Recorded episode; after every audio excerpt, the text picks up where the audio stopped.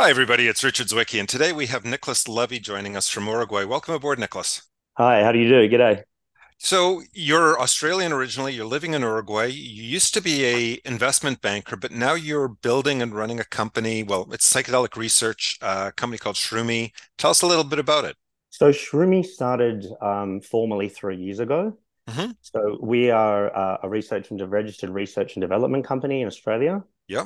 And so we receive uh, government incentives and to do artificial intelligence research. Right. So for the last eight years, when I left corporate, we've mm-hmm. been doing a number of similar projects. So, but all around artificial artificial intelligence to be able to improve business processes. So initially, we were focused on fleet optimizations, and then we moved into cryptocurrencies, looking at algorithmic trading, and then right. for the last for the last three years, the focus has been on merging the oldest form of life, which is mycelium, mm-hmm. with the mm-hmm. newest form of life, which is artificial intelligence. And okay. so we've developed these beautiful uh, agricultural technology solutions. Right. That is focused on plant medicines, as in in its natural forms, yep. but also around food and sovereignty. Right. So, so, you've got some you've got farms in in Jamaica, Uruguay, and you're and also production, I think, or working with some of the Australian universities. So it's interesting you're trying to blend AI and some of the psychedelic experiences to help people with mental uh, wellness issues. What are you looking at particular ones that's your focus, or you're still trying to figure out where the overlap is and where the AI can come into helping map people's journeys? That's that's quite an interesting question, actually. So our work is around optimizing mycology cultivation. Okay. So we use sensors and cameras, and we use machines mm-hmm. uh, and very highly skilled operators to mm-hmm. then be able to operate decentralized. And so the machines give us alerts, give us suggestions, look for viruses, look for anything that might be an issue. Because the idea and where uh, some of the challenges lie is the psilocybin concentration per gram.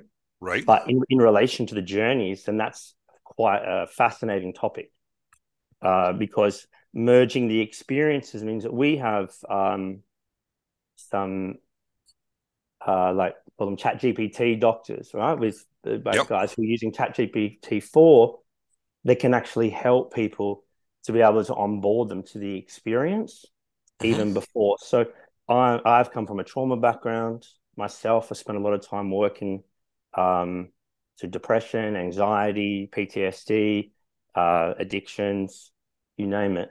So um, I think that being able to have your own um, protocol developed with you and being able to have a bunch of uh, specialists essentially uh, you know robot or machines specialists that can help you to work through your issues because i guess from at least my experience and i guess the a lot of the community's experience is that it's the therapy combined with the psychedelics is where you're able to really get that uh, big impact especially right. with so carbon so if i restate it a little bit with you know like in cannabis we talk about there's more than 150 different cannabinoids that appear in various concentrations depending on the strain or varietal of plant. Plus, there's all the terpenes and the flavonoids that create the entourage effect, um, which people seek out particular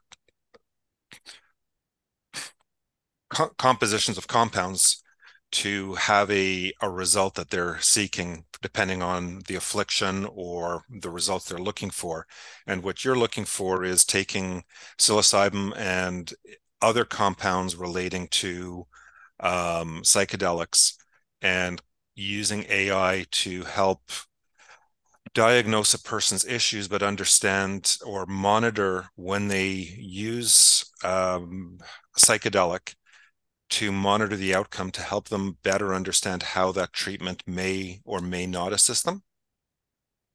Definitely as a start, because there are some essentially warning signs, you know, if for anybody who maybe that type of therapy isn't right for. Right. But but following the entire process. So you could have a really, really good quality sitter you know, mm-hmm. or someone sitting next to you who's virtual, and then them, and then say leading up to an experience, I think a few weeks preparation and even diet really is able to set in for for a bigger journey. Whereas right. something for, right, if you're going to take, um, you know, not a microdosing protocol, but right. but perhaps perhaps the system is able to, um, I mean, we know that it can go in there and say, hey, you know what? Why don't you try microdosing?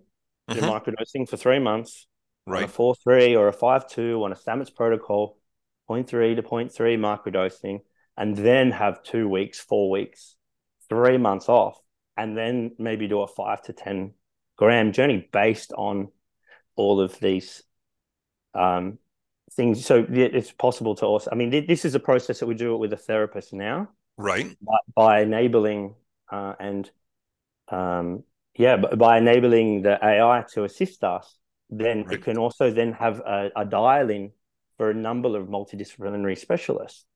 So if it thinks that maybe you're not, you know, that there's a reason, and you could you could also ask for that before. Hey, let my therapist know, let my psychiatrist know, right. Know, let the emergency services know, mm-hmm. for instance. So right. I, I, don't think that for anyone doing it unsupervised necessarily, but that has the capability there. So you're hoping that the AI is going to be able to help people accelerate the journey um, to the most effective results. Yes. Yeah, I okay. believe one hundred percent that. Okay. And but so, and, and, working working with, you know, it's not that it's going to replace. No, no, it's, not replace. It's just a different. It's a different way of going about it, and you know that's interesting. So you're working with universities in Australia. Are you also working with um, research facilities in Uruguay and Jamaica? Because I know you're producing all. It looks like you're producing all three. Yes. So Jamaica at the moment is on hold. Okay. Yeah, but it's uh, it's it's a very interesting territory there, and we're doing sure. a number of work with some of the communities there. So we've yep. donated our agricultural technology to some of the schools there. Yep. For them to be able to grow edible mushrooms, sell them into the restaurants. The kids are really great about that. Are really excited about that. Right. But, um, actually, just in the last week, we've just signed uh, a deal with a GMP mm-hmm. manufacturer, like a uh, good manufacturing producer here. Yep. It's twenty million dollar US facility when they constructed mm-hmm. it. Okay. And so we've been granted a research and development license right. permit from the Uruguay government to look at psilocybin. Yep. Sorry, not to look at, to grow psilocybin.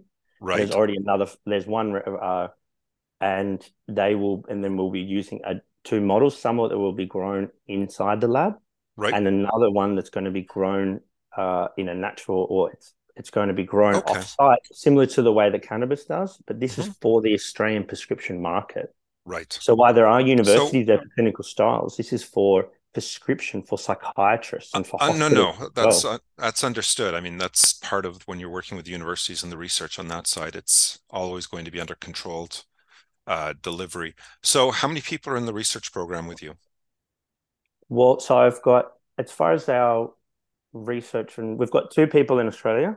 Right. myself and i have another technician. Yeah. I mean sorry i meant right. how many patients Oh no, so we don't actually run clinical trials. We're a producer of psilocybin. Okay, so you don't you don't work, but okay, that's fine.